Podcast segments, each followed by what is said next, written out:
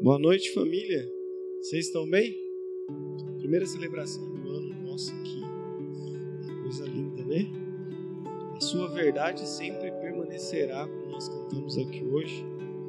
Eu queria te convidar já a abrir essa verdade, livro de Efésios, carta de Paulo aos Efésios, capítulo 1. Carta de Paulo aos Efésios, capítulo 1 verso 3. Nós vamos ler o verso 3 e o verso 4.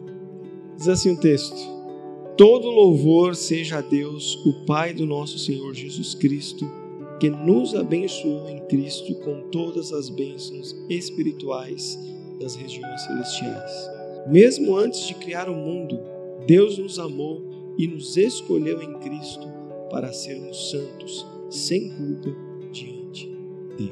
Vamos ter uma palavra de oração? Curva tua cabeça, fecha os teus olhos. Pai, nós te damos graças, Senhor, por estarmos na tua casa, por estarmos reunidos e por estar diante de nós a tua palavra, Pai. Nós pedimos que o Senhor nos ajude na compreensão e pedimos que teu Espírito Santo nos dê assistência. Eu não consigo comunicar a tua palavra e por isso que nós precisamos do auxílio do teu Espírito Santo, Pai. Conceda-nos a graça, Senhor, de ouvirmos a tua voz nessa noite queremos contemplar a tua grandeza e a tua beleza, então nos conceda essa, essa graça de ouvirmos a tua voz, de entendermos e que ela penetre o nosso coração como uma palavra viva, eficaz, ó Deus. Nos conceda, Senhor, a oportunidade de colocar também em prática tudo aquilo que nós ouvirmos aqui hoje, a fim de que o seu nome seja glorificado por meio da nossa maneira de viver. Nós queremos que o Senhor seja evidenciado nesse tempo presente que o teu reino se expanda e nós somos, ó Pai, os teus pés e as tuas mãos, como nós cantamos aqui hoje. Então nós pedimos que assim o Senhor faça para o nosso bem, mas também para a tua glória. É a oração que fazemos e fazemos em nome de Jesus. Amém. Bom, quem já está familiarizado aqui desde o ano passado, nós estávamos fazendo a exposição do livro do Êxodo. Né? Nós estávamos fazendo a exposição de todo o livro do Êxodo. Nós pegamos lá o capítulo 1 e avançamos até o 16. E nós demos uma pausa, nós vamos dar, na verdade, uma pausa. E nós vamos pregar, a partir de hoje, por quatro domingos, vamos pegar, pregar uma minissérie de mensagens com o título Uma Vida Abençoada. Então nós vamos pregar quatro pregações, essa é a primeira. Depois nós teremos mais três pregações sobre esse tema, uma minissérie Parece coisa da Globo, né? Falar minissérie, mas não é. Tá? É uma série mais curtinha, quatro pregações apenas a respeito de ter uma vida abençoada. É, assim que a gente encerrarmos essa minissérie, a gente volta para o livro do Êxodo a partir do capítulo 17. Tenho certeza que Deus ainda vai nos conduzir nessa jornada do Êxodo, do, de peregrinação do povo pelo deserto. Deus tem muito ainda a nos instruir lá no livro do Êxodo, mas nós vamos dar essa pausa aqui entrar nessa minissérie durante quatro domingos e aí nós vamos retornar então para o livro do Êxodo para dar continuidade à nossa série de mensagens lá do livro do Êxodo. Uma vida abençoada casa muito bem com o começo do ano. Esse é o nosso primeiro culto, né? nossa primeira celebração pública aqui do ano. E casa muito bem nós iniciarmos essa série num ano de muitas incertezas e de muita insegurança em todas as áreas possíveis. Tem pessoas com insegurança alimentar e a gente está passando um momento de insegurança política e jurídica do nosso país. Vocês acompanharam as notícias, não sei, agora à tarde. Vocês viram que ah, o prédio, os prédios né, dos três poderes em Brasília foi invadido. Né, a galera tomou conta lá, era um golpe de Estado, pessoa, né, enfim, várias questões políticas aí estão envolvidas nesse ah, ataque ali aos três prédios do nosso país. Então você percebe que é um ano de muitas incertezas. Tem um novo governo chegando, né? E a gente tem um ano ainda que a gente não sabe como que vai ser. Mas a gente tem certeza de uma coisa, e a gente pregou isso no nosso culto de virada aqui de ano novo, no Salmo 23, que em todo tempo, seja em pastos verdejantes ou no vale da sombra da morte, nós temos uma certeza e uma convicção que a presença do Senhor nos acompanhará em todo tempo. Então nós temos essa convicção, essa certeza que mesmo num cenário de insegurança, nós temos uma profunda garantia de que o nosso Deus estará conosco em todo o tempo. A promessa dele não é que ele nos livraria do vale sombrio. A promessa dele não é assim, ó, o Brasil vai estar em crise e você não, você vai estar tranquilo. Não. A promessa não é que ele nos livre dos enfrentamentos da vida. A promessa é que ele estará conosco em todas elas, em todas as dificuldades. Se vai chover em todas as casas, na nossa também. Mas a diferença é que sobre as nossas casas, sobre os nossos lares, sobre as nossas famílias, repousa a presença sobrenatural do nosso Deus. Nós temos um Deus que nos acompanha. Uma vez um, rapaz de uma outra religião chegou para mim e falou assim: Eu gosto dos cristãos porque eles andam com Deus. E eu falei para ele: Eu gosto muito de ser cristão, não é porque eu ando com Deus. Eu gosto muito de ser cristão porque Deus anda comigo. Porque existem situações na minha vida que eu deixo Deus de ladinho assim, dar um jeitinho. Mas eu sei que mesmo quando eu desvio do caminho e começo a traçar caminhos errados, ainda assim a presença do Senhor está lá, me convencendo do meu pecado, demonstrando a sua justiça e o seu juízo e me trazendo a consciência novamente do reino de Deus. Então a nossa convicção é que o Senhor estará conosco em todo o tempo. E essa aqui é uma série sobre isso, sobre um Deus que está conosco em todo o tempo. O que é ser uma vida? O que é ter uma vida abençoada? É ter um Deus que caminha conosco em todo o tempo. É ter um Deus que está conosco em toda e qualquer situação. Essa, essa nossa incerteza que a gente está atravessando no país faz a gente escalar a nossa ansiedade. Né? Quem aqui sofre de ansiedade? Assim? Seja de ansiedade numa questão psicológica, né? uma crise de ansiedade mesmo, ou quem aqui já é ansioso por natureza? Naturalmente já é assim. Quem aqui pode confessar seu pecado junto comigo, né? A gente é ansioso, né? Eu estava vendo uma, uma devocional de um pastor e ele dizia assim que ele é tão ansioso que ele manda um WhatsApp para alguém e ele já fica bravo quando a pessoa não leu antes dele mandar. Ele assim, não, antes de eu mandar, a pessoa já tem que me responder. Né? o grau de ansiedade nosso, assim, está num nível extremo. E a gente precisa ter essa convicção de que nós já somos abençoados. Porque se nós não tivermos essa convicção de que nós já somos abençoados, a nossa ansiedade ela vai escalar sempre. Ela sempre vai nos dominar. A gente sempre vai querer viver no futuro. Uma vez eu ouvi uma, uma tradução que dizia que ansiedade é você querer viver no futuro. Às vezes você nem sabe o que está acontecendo, o que, que vai acontecer, mas a ansiedade traz aquela incerteza, né? aquela angústia que você tem lá no futuro para esse tempo presente.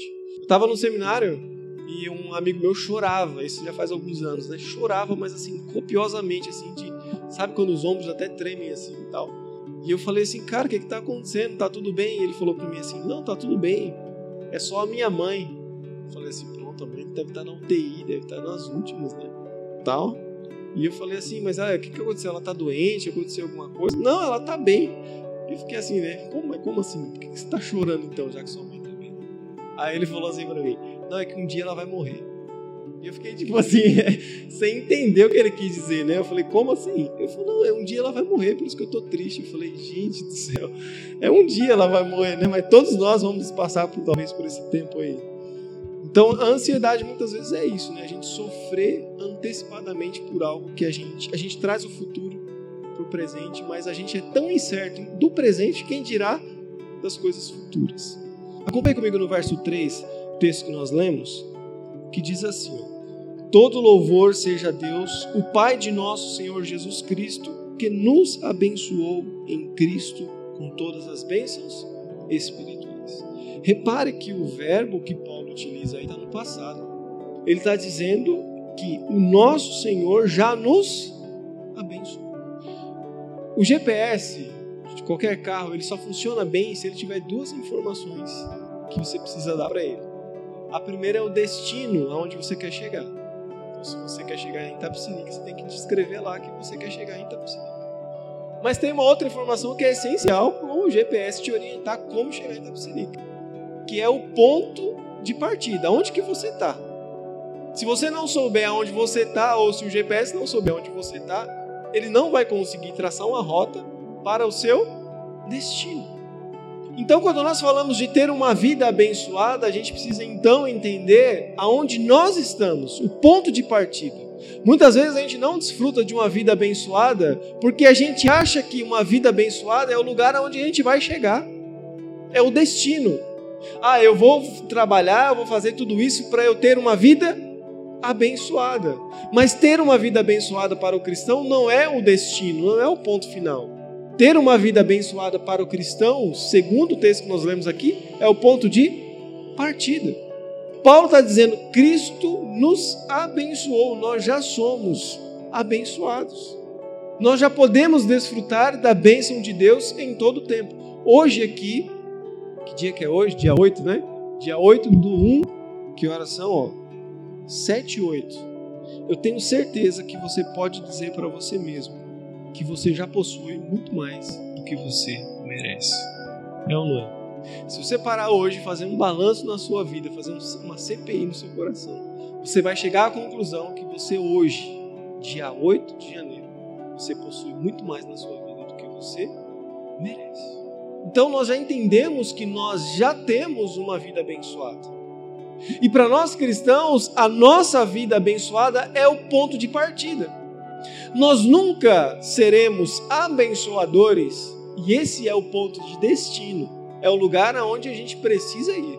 Percebe? Deus nos salvou e essa é a maior bênção que nós podemos ter, ou seja, você já é uma pessoa abençoada. Você já tem uma vida abençoada. Para você migrar de ser uma pessoa abençoada para ser um abençoador, você precisa entender isso. Enquanto nós não entendemos que nós já somos abençoados, nós nunca vamos desprender para abençoar outras vidas, porque a gente continua vivendo com a ideia de que eu preciso alcançar uma vida abençoada. E a gente gasta os nossos esforços em prol de alcançar essa vida abençoada, que parece uma utopia, que parece que nunca vai chegar, que parece que sempre é amanhã. Não, amanhã eu vou ter uma vida, amanhã eu vou ter uma vida abençoada. E parece que nunca chega. Só que nessa, nesse esforço de alcançar uma vida abençoada, a gente vai deixando muitas pessoas descobertas pelo caminho que a gente vai trilhando. E a gente vai deixando muitas pessoas famintas pelo lugar onde a gente vai trilhando. E a gente vai deixando muitas pessoas sedentas pelo lugar que a gente vai trilhando.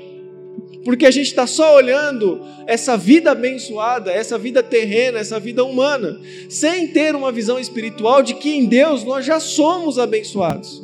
E essa visão de que nós já somos abençoados, que toda sorte de bênçãos celestiais já repousa sobre nós, é o que faz nos caminhar como abençoadores. É alguém que não só vive essa vida abençoada, mas vive também para abençoar os outros. Jesus, no, no sermão escatológico de Mateus 24, ele faz várias exortações. E uma delas é sobre aquelas pessoas que ele dirá: Eu não te conheço. E para outro grupo ele vai dizer: Ó, vinde benditos de meu Pai, porque eu tive fome e me deste de comer, porque eu estive preso e você foi me visitar porque eu estive enfermo e você me acudiu, você me socorreu. Porque eu tive sede e me deste de, de beber. Quando é que essas coisas acontecem na nossa vida? Quando é que a gente passa por pessoas que estão presas, famintas, sedentas? Quando é, meus irmãos? É nesse tempo presente aqui. É nesse tempo, como o autor de Hebreus diz, que se chama hoje que nós temos pessoas famintas, presas e sedentas, ou doentes. É nesse tempo aqui. Você acredita que nessa vida abençoada que a gente idealiza, talvez ela só aconteça no céu e que lá no céu não vai ter ninguém com fome? Você acredita nisso? Não vai ter ninguém preso, não vai ter ninguém com frio, não vai ter ninguém passando mal, não vai ter ninguém querendo se suicidar, meter uma bala na própria cabeça. Aonde é que todas essas coisas acontecem? Em que cenário essas coisas acontecem? Nesse reino dominado pelas trevas. É por isso que Jesus nos ensina a sermos luz nesse mundo. Vós sois a luz da terra e o sal do mundo. É nesse cenário aqui que nós precisamos fazer a diferença. Só que a gente vive buscando essa vida abençoada, parece uma utopia e que nunca chega, e gastando todos os nossos esforços e a gente acaba não olhando para o lado e a gente acaba não socorrendo todas essas pessoas. E você pode falar assim, Lelo, mas eu não tenho recursos. Mas a fala de Jesus é: se você der um copo de água fria um sedento, você terá um galardão no céu. Quem aqui não tem condições de dar um copo de água fria para um sedento? Se você não tiver condições, vem na frente que a gente vai orar por você. Todos nós temos, de um, um grau maior ou menor, todos nós temos condições de abençoar. E às vezes a gente não abençoa por quê? Porque a gente está ocupado correndo atrás da nossa da nossa bênção. Sem entender que toda sorte de bênçãos espirituais já nos foi nos dada em Cristo Jesus. É, é assim até inclusive com a nossa vida financeira. Se a gente achar todo o tempo que vai faltar, a gente nunca vai repartir com quem tem necessidade. A gente sempre vai ser o famoso. A gente teve aqui sexta-feira, né, o André, missionário, e ele falou que entre os índios os índios são cara de pau, né? Porque eles cometem vários pecados e a ideia deles é, é se Deus, se ninguém viu, tá tudo certo. Então a ideia dos índios é assim: se ninguém tá vendo, eu posso fazer. O problema é ser pego. Mas se você fizer bem feito e ninguém te pegar, então tá tudo certo. Mas tem um, um pecado para os índios que é imperdoável, que para eles assim é, é inferno na certa. E adivinha qual que é? Ser suvina é mundo de vaca, muquirano, né? As pessoas que não compartilham aquilo que elas possuem. Então, até para os índios isso é terrível, né? Mas por que, que a gente às vezes age dessa maneira? Porque a gente acha que a gente vai reter para nós porque vai nos faltar, sem saber que nós já fomos abençoados, que nós já somos abençoados e que nós estamos nesse mundo para abençoar. Nós estamos nesse mundo para abençoar. Então, uma vida abençoada são, são, é composta por essas pessoas que entenderam que elas estão nesse mundo para abençoar. Enquanto nós acharmos que nós estamos nesse mundo para sermos abençoados, nós não vamos desfrutar de uma vida abençoada. Uma vida abençoada é para esses que entendem que estão nesse mundo para abençoar. Uma frase que eu sempre falo aqui: melhor do que ter uma bênção é ser uma bênção, é ser um abençoador. Melhor do que ter uma bênção é ser abençoador. Entender isso, que nós já somos abençoados, nos faz abrir a mente e a gente evita correr atrás do vento. A gente evita correr atrás do vento. A gente pode achar que vida abençoada é ter uma boa condição financeira. A gente pode achar que vida abençoada é ter um bom casamento. A gente pode achar que vida abençoada é ter uma independência financeira ou qualquer outra área. A gente pode definir vida abençoada de várias maneiras, de maneira humana. Né? Mas eu temo essa vida abençoada quando eu chegar no final dela e descobrir o que de fato significa viver uma vida abençoada. Vou compartilhar algo aqui muito pessoal que a gente compartilhou, eu e a Neidinha já compartilhou com alguns líderes da igreja, os diáconos. No meio do ano eu sentei com a Neidinha e eu falei assim para ela: fazem alguns anos que eu estou na PIBEC e eu falei para ela assim: eu tô achando no meu coração que o nosso tempo na liderança da igreja ela se encerrou. Então eu acredito que a gente vai ficar até o final de 2022. E acredito que o nosso tempo se encerrou. Deus vai enviar outra pessoa. A gente vai permanecer abençoando a PIBEG de alguma outra maneira. Mas eu acredito que o nosso tempo ali já, já chegou ao final. Então essa foi o nosso, a nossa conversa, né? eu e a Neidinha ali, a gente sentou e a gente falou assim, ó, acho que no final do ano a gente se despede da igreja, Deus vai enviar outra pessoa para nos liderar e tudo mais. E aí ela falou assim para mim, ah, tudo tá bom, mas e aí, a gente vai fazer o quê? Eu falei, não, a gente vai continuar servindo, a gente vai continuar abençoando, a gente vai continuar junto com eles, mas numa função diferente. Ela falou assim para mim, Lelo, a gente não deu ainda o nosso melhor eu falei assim, como Lígia? Eu estou anos aqui trabalhando afim com o coração. Ela falou assim, não, para Deus o que a gente está fazendo não é suficiente, não é o nosso melhor. A gente pode fazer melhor, a gente pode fazer diferente. E aí eu falei, mas por que você está falando isso para mim? Ela falou assim, porque eu não quero chegar ao final da minha vida. As palavras da minha esposa. Tá vendo que a esposa sabe edifica a casa, né?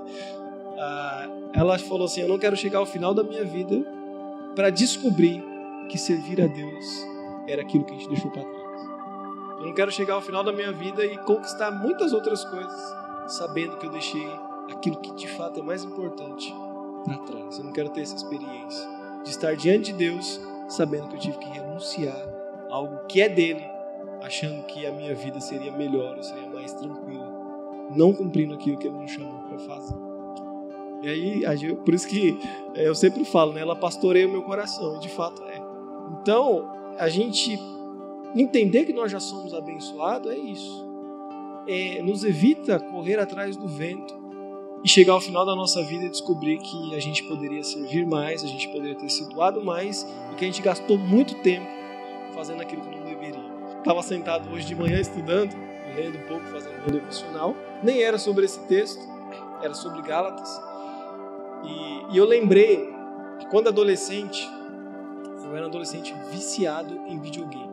Viciado assim de. Se você deixasse, eu virava dia, noite, não tomava nem banho, não comia, só jogando o dia inteiro. E aí eu fazendo minha devocional, falei, ó oh, Deus, tá vendo quantos dias eu perdi da minha vida? Não ganhei um real jogando videogame, não fiquei mais feliz, muito pelo contrário, fiquei mais agitado. E eu olho para trás e falo assim, poxa, eu queria entrar no Procon para pedir esses dias de volta para me viver de uma outra maneira. Mas não dá, não dá mais. A gente não consegue voltar atrás para reaver tudo isso. Então, ter esse entendimento que nós já somos abençoados nos evita de corrermos atrás do vento. Se nós já somos abençoados, Paulo diz ainda mais uma coisa aí no verso 3, acompanhe conosco. Todo louvor seja a Deus, o Pai do nosso Senhor Jesus Cristo, que nos abençoou em Cristo com todas as bênçãos espirituais nos domínios celestiais. Todas as bênçãos espirituais em quem? Em Cristo. A bênção de todo cristão é uma pessoa, Jesus Cristo. Por que, que nós já somos abençoados? Por causa de Jesus Cristo. Ele é a nossa bênção. A nossa bênção começa em Cristo. A nossa bênção começa em Cristo. Isso faz toda a diferença. Porque as, essa vida abençoada, a gente está tentando relacionar ela com a salvação. Se você é salvo, você já tem uma vida abençoado.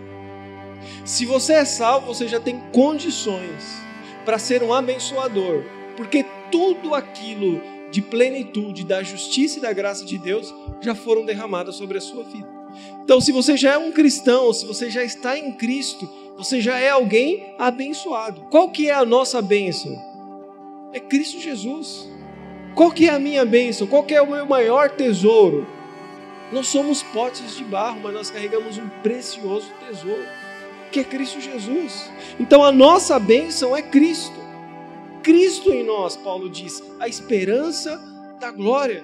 Em Gálatas 4,19, Paulo diz: Eu sofro dores de parto para que Cristo seja formado em vós. É Cristo em nós. Essa é a nossa esperança. A nossa esperança não é nada que possa se abalar. A nossa esperança não é nada que possa perverter ou mudar.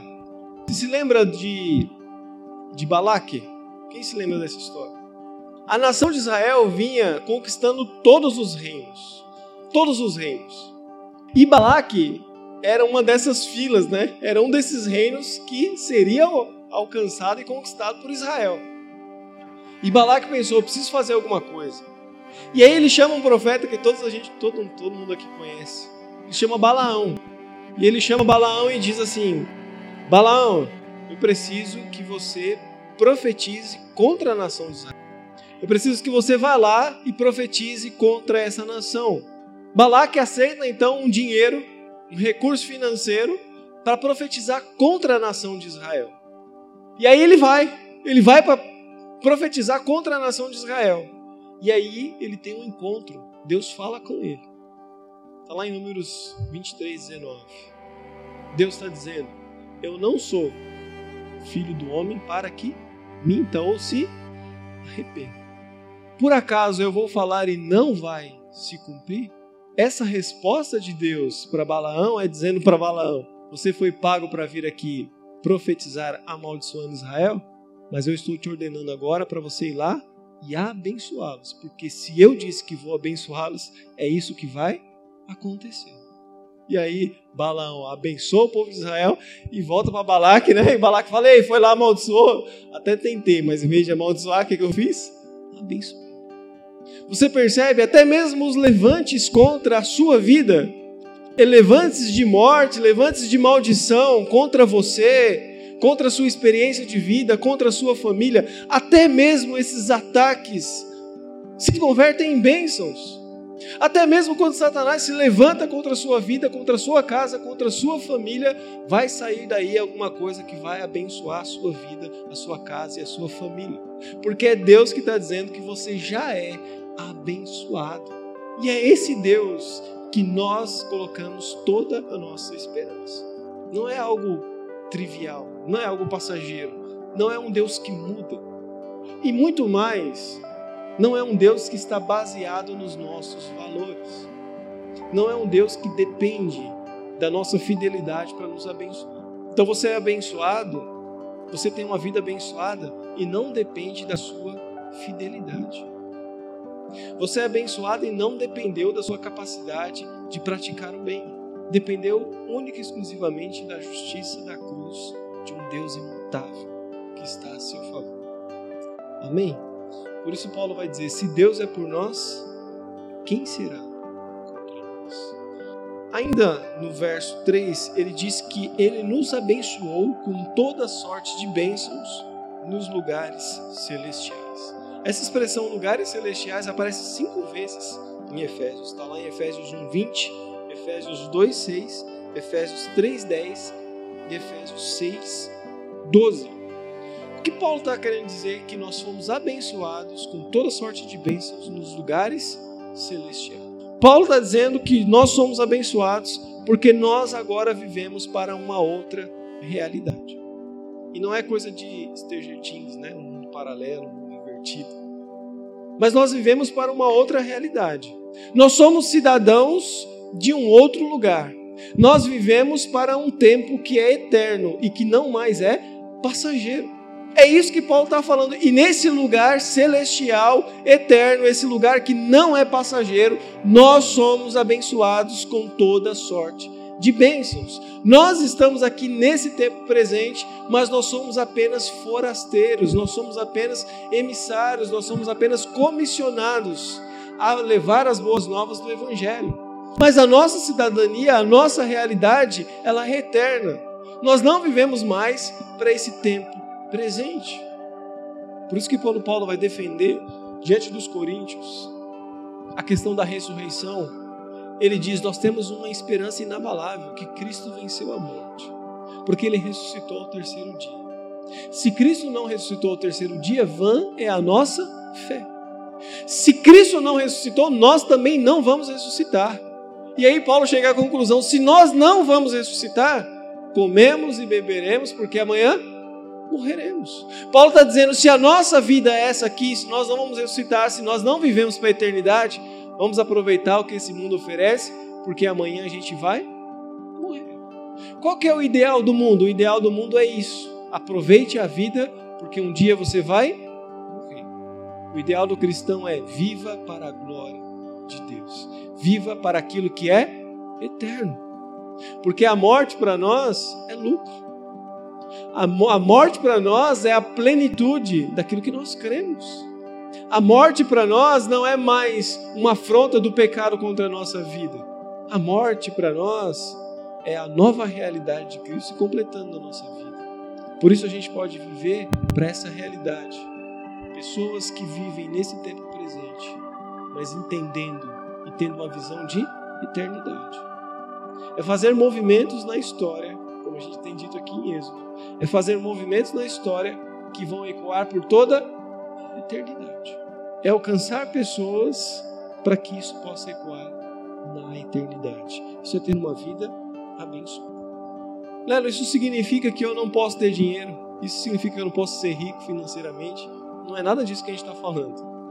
O que a gente está falando é que quando você tem essa consciência de que você serve a uma nova realidade, a realidade do reino de Deus, e que Ele chegou e fez morada no seu coração, o que a gente está falando é todas as bênçãos e todos os recursos que você tem nesse tempo e nessa era estão submetidos à autoridade de Cristo sobre a sua vida. Sabe qual é a diferença de um cristão lidando com o dinheiro e de um não cristão? É que para nós o cristão, o dinheiro está a nosso serviço mas para muitos, eles servem ao dinheiro. Nós temos um Senhor, o nosso Senhor é Deus, e nós colocamos os nossos recursos, inclusive, sobre o senhorio de Cristo. Isso é um cristão. mas a gente tem perdido também a nossa vida para ganhar dinheiro, para obter recursos.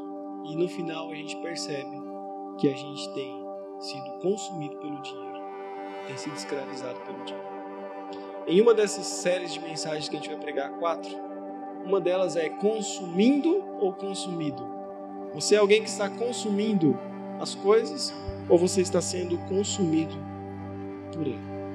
Então nós temos que ter bênçãos espirituais, nós podemos ter o quanto você puder ter, mas submeta todas elas às questões espirituais e eternas.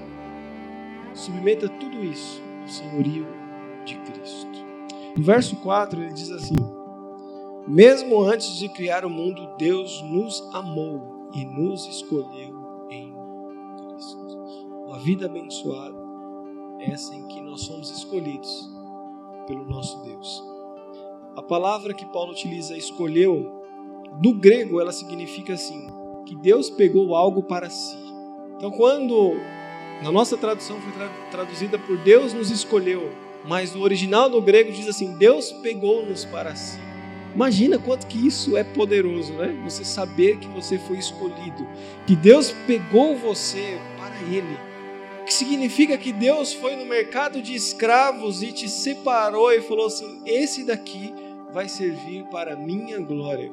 Esse daqui vai ser um expoente da minha presença no mundo. Deus pegou você para Ele. Deus pegou você para viver para a glória dele. Deus pegou você e disse: Olha, você será um discípulo do meu filho, você será um, um agente de fé, um agente de transformação no mundo. Eu vou pegar você para mim você vai viver para minha. Pegando um gancho de sexta-feira aqui com os missionários, né? Ele, eh, o André disse assim: antes do pecado, o homem vivia para Deus. Depois do pecado, o homem passou a viver para si mesmo. E quando Paulo diz aqui, Deus nos pegou para si, é Deus está nos resgatando. A gente não vive mais para nós mesmos, para o eu mesmo. Deus nos resgatou para que a gente possa viver para a glória dele, Deus. E nele nós sermos abençoados. O que significa ser abençoados? Eu queria que algum de vocês pudesse ler para mim Colossenses, capítulo 1 verso 13. Quem pode ler para a gente? Colossenses, capítulo 3 e verso. Perdão, Colossenses, capítulo 1 e verso 13. Amém? Ele nos resgatou do império das trevas e nos transportou para o reino do seu Filho. Na minha tradução, para o reino do Filho do seu é disso que nós estamos falando. Ele nos resgatou dessa nossa maneira de viver para nós mesmos e nos transportou para o reino do Filho do seu amor. Você quer o seu coração no reino de Deus? Você quer o seu coração nas coisas de Deus? Você quer o seu coração na eternidade? Coloque o seu tesouro no reino de Deus. Coloque aquilo que você tem de mais valor no reino de Deus. O próprio Jesus diz: Aonde estiver o teu tesouro, aí também estará o seu coração. Coloque o teu tesouro no reino de Deus. O que você tem de mais precioso? O que para você é mais precioso? O que é a joia de Deus que Deus deu para a tua vida? Coloque o teu tesouro no reino de Deus, porque aí também estará o teu coração. Coloque aquilo que você mais ama, aquilo que você mais tem apego, mais tem apreço que você daria a sua vida, coloque no reino de Deus, porque ali também estará o seu coração. Coloque aquilo que você tem apreço, pego no reino de Deus, porque ali também o seu coração te acolhe. A gente só guarda aquilo que a gente acha que tem valor. É ou não é? A gente só guarda aquilo que a gente entende que tem valor para nós. Você já foi, andou na rua assim e já viu algum saco de lixo amarrado com um cadeado na ponta? Já viu? Vai que alguém rouba meu lixo, né? Meu Deus do céu. Por que, que a gente não faz isso? Porque não tem valor nenhum. Não tem valor nenhum. Mas tudo aquilo que a gente entende que de alguma maneira possui valor, a gente guarda. Então guarda aquilo que você tem de mais valoroso no reino de Deus. Um caminho que você tem de mais valor no reino de Deus. A maior angústia minha como pastor, sabe qual é? A gente tem as nossas leituras de quinta-feira lá no, no Google Meet. A gente tem as nossas escolas bíblicas dominical, a gente tem os nossos discipulados para casais, a gente tem os nossos cultos aqui e eu ministro em todos eles. E a minha maior aflição, a minha maior angústia, e eu sempre falo isso para a Neidinha, é de ensinar todo mundo e perder os meus filhos, por exemplo. Sabe? Ensinar, você já imaginou ensinar todo mundo e não ensinar os meus filhos e perder os meus filhos? Que para mim é o meu maior bem, é o meu maior tesouro. E o que, que eu preciso fazer então para preservar? É guardá-los no reino de Deus, é ensiná-los os princípios, é se desdobrar, é se sacrificar para que o reino de Deus cresça no coração deles. Porque ali, onde estiver o nosso tesouro, estará também o nosso coração. Amém? Deus te escolheu, Deus te chamou, Deus te salvou. Se há algo ainda de Deus a ser feito na sua vida, é Ele que vai fazer. Confia o seu coração a Deus e coloque toda a sua esperança nele. Se Ele te salvou, se Ele te escolheu, se Ele já te abençoou, tudo que virá de bom na tua vida, tenha certeza que é Deus que vai você. Abaixe suas armas, pare de correr atrás do vento, pare de buscar ser abençoado e comece a ter essa visão de que você já é alguém abençoado. E comece a abençoar a partir dessa, desse princípio. Assim como no GPS, né? Se você entende o ponto de partida, se você entende que você já é abençoado, você sai desse lugar de abençoado e começa a ser alguém abençoador. Você deixa de ser alguém que corre atrás da bênção e passa a ser alguém que leva a bênção de Deus para outras pessoas. O Salmo 23 diz que a tua bondade nos seguirá. E é assim, ela não só nos segue, mas ela nos acompanha. Aonde nós estivermos, a bênção de Deus nos acompanha. Ao voltar para sua casa, quando você pisar o pé dentro dela, saiba que a bênção de Deus está acompanhando a sua volta para o teu lar e ela vai entrar lá e vai abençoar a sua casa. Amém? Curva a tua cabeça, fecha os teus olhos. Eu queria orar por você. Se você entendeu o que nós falamos aqui, que você já tem uma vida abençoada, mas você tem alguma demanda no seu coração, alguma aflição, alguma angústia aí, que você quer colocar hoje diante do Senhor e falar: Senhor, eu sei que eu tenho uma vida abençoada, mas eu preciso de um socorro, eu preciso de um auxílio em algumas áreas da minha vida. E se o Senhor já me escolheu, se o Senhor já me salvou, se o Senhor já me abençoou, tudo que o Senhor vai fazer, Pai, faça na minha vida, é o Senhor que vai fazer. Nós não vamos fazer pela força do nosso braço, não pela nossa capacidade, mas é pela Sua operação na nossa vida. Então, se você tem alguma demanda ainda diante do Senhor, faz um sinal com a sua mão e a gente vai estar orando por você. Amém. Amém. Vamos orar? Ore comigo. Deixe orando sozinho, não. Ore comigo aí, coloque a sua vida diante do Senhor, coloque a sua família diante do Senhor, suas demandas. Nós estaremos orando juntos. Amém. Pai, nós estamos com a tua igreja reunida, Pai. É a comunhão dos santos, como a tua palavra diz. E na reunião dos santos, Pai, há, há bênçãos derramadas sobre esse lugar, Deus. Então nós clamamos, Pai, em nome de Jesus, Pai. Atente, Deus, para o pedido da tua igreja. Nós lemos aqui que nós já somos abençoados com toda sorte de bênçãos espirituais, Pai. Nós já somos plenos, nós já somos cheios do Senhor e da tua presença, Deus. Pai, nós já fomos poderosamente abençoados. Então, nos leve, Senhor, a sermos abençoadores. Nos leve, Senhor, a abençoarmos. Que ao sairmos daqui, os nossos olhos espirituais se abram para que a gente possa entender, ó Pai, que onde nós estivermos, a tua bênção nos acompanha e nós temos tudo que nós precisamos para abençoar e alcançar o sedento, o aflito, o faminto. Pai, em nome de Jesus, nos envia, ó Pai, como a tua bênção nesse mundo. Nos envia, ó Pai, como os teus pés, como as suas mãos nesse mundo, nesse tempo presente, Pai. Nós apresentamos diante do Senhor também as demandas da tua igreja, de todos que aqui apresentaram, ó Pai, as suas angústias, as suas aflições. Colocamos diante do Senhor agora, porque nós sabemos que o Senhor nos ouve.